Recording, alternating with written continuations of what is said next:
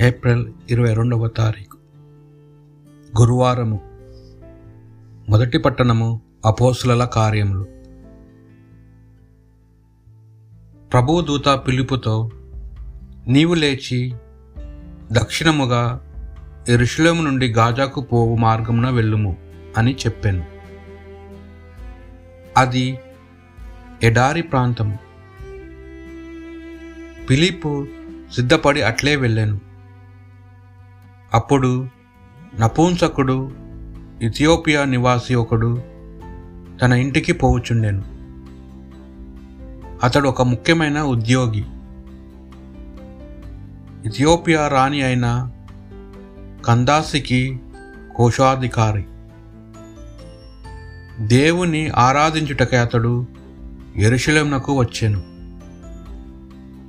అతడు తిరిగిపోవచ్చు తన రథముపై కూర్చొని ప్రవక్త అయిన యష్యా గ్రంథమును చదువుచుండెను. అప్పుడు పవిత్రాత్మ పిలుపుతో నీవు ఆ రథము వద్దకు పోయి దానిని కలుసుకొనుము అని చెప్పగా పిలుపు వెంటనే అక్కడకు పరిగెత్తుకొని పోయి అతడు యష్యా ప్రవక్త గ్రంథమును చదువుచుండా వినెను. అందుచే ఫిలిప్ నీవు చదువుచున్నది నీకు అర్థమగుచున్నదా అని అతనిని ప్రశ్నింపగా నాకు ఎవరైనా వివరింపన విరంపిన ఎడల నేను ఎట్లా అర్థము చేసుకోగలను అని ఆ ఉద్యోగి పలికెను. అంతటా రథము నెక్కి తన ప్రక్కన కూర్చుండి మని అతడు పిలుపును ఆహ్వానించెను. అప్పుడు అతడు చదువుచుండిన పరిశుద్ధ గ్రంథంలోని భాగం ఏదన్నా వధింపబడుటకు తీసుకొని పోబడిన గొర్రె వలెను ఉన్ ఉని కత్తరించి వేయబడినప్పుడు మౌనముగా ఉండు. గొర్రె పిల్లవలను అతడు నోరు తెరవడు. అతడు అవమానింపబడెను. న్యాయము అతనికి నిరాకరింపబడెను. అతని సంతతిని గూర్చి ఎవరును పలకజాలరు?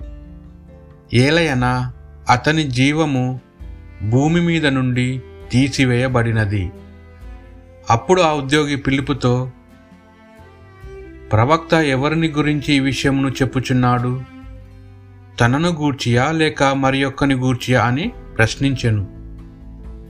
అప్పుడు పిలిప్పు ఆ లేఖనమును అనుసరించి యేసును గురించి అతనికి బోధింపను ఆరించెను వారు అట్లు సాగిపోవచ్చు నీరు గల ఒక ప్రదేశంకు చేరిరి. అప్పుడు ఇదిగో ఇక్కడ నీరున్నది కదా. నేను జ్ఞానస్నానం పొందుటకు ఆటంకమేమి? అని నపుంసకుడు పిలిప్పును ప్రశ్నించాను. అప్పుడు పిలిప్పు నీవు నీ పూర్ణ హృదయముతో విశ్వసించిన ఎడల జ్ఞానస్నానం పొందవచ్చును అని అతనితో పలికెను.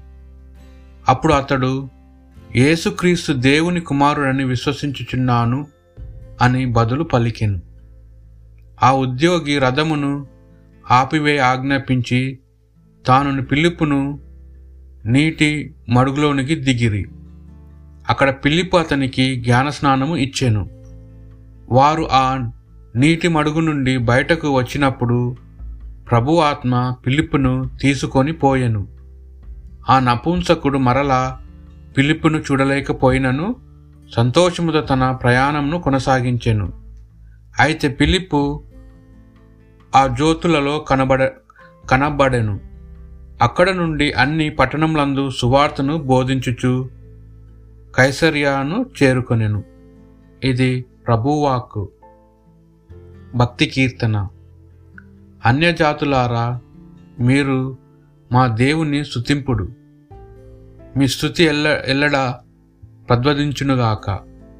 ఆయన మనలను జీవముతో నింపెను. మనలను పడిపోకుండా కాపాడెను. దేవుని పట్ల విచ్చేసి వినుడు. మోకలిరు వినిపింతురు. నేను ఆయనకు మొరపెట్టుకొంటిని. ఆయనను కీర్తనలతో శుతించుటకు సంసిద్ధుడైతిని దేవుడు నా మొర పెడచెవిన పెట్టలేదు. నా ఎడల కృప చూపుటను మానలేదు. ఆయనకు స్థుతి కలుగునుగాక. పునీత యోహాను గారి సువార్త. నన్ను పంపిన తండ్రి ఆకర్షించినే తప్ప ఎవ్వడును నా యొద్దకు రాలేడు. నేను వానిని అంతిమ దినమున లేపుదును. వారందరూ దేవునిచే బోధింపబడుదురు అని ప్రవక్తల లేఖనంలో వ్రాయబడి ఉన్నది. కనుక తండ్రిని విని నేర్చుకుని ప్రతివాడు నా యొద్దకు వచ్చును. అయితే ఎవడైనా తండ్రిని చూచినని భావము కాదు. దేవుని ఎందు నుండి వచ్చినవాడు మాత్రమే తండ్రిని చూచి ఉన్నాడు. నన్ను విశ్వసించేవాడు నిత్యజీవం పొందునని మీతో నిశ్చయముగా చెప్పుచున్నాను. జీవాహారంను నేనే. మీ పితరుల ఎడారిలో మన్నాను భుజించి యు మరణించిరి. పరలోకం నుండి దిగవచ్చిన ఆహారం ఇదే. దీనిని భుజింపువాడు మరణింపడు. పరలోకం నుండి దిగి వచ్చిన జీవము గల ఆహారంను నేనే. ఈ ఆహారము ఎవడని భుజింపినచో వాడు నిరంతరము జీవించును. ఈ లోకము జీవించటకే నేను ఇచ్చు ఆహారమును నా శరీరమే అని మీతో నిశ్చయముగా చెప్పుచున్నాను అనెను. ఇది ప్రభువు సువిశేషము.